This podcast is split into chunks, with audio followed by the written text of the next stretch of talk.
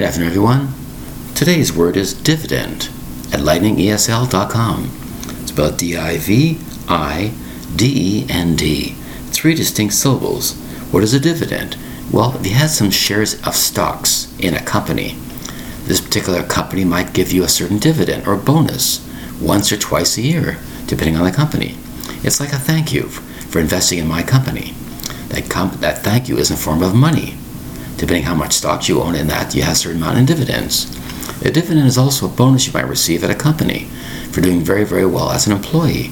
A certain dividend could be money, like a cash bonus. It could be a trip. It could be a prize. Whatever. It's still called a dividend.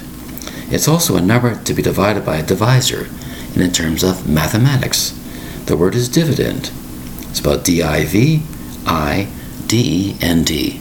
Dividend. Thank you very much for your time. Bye bye.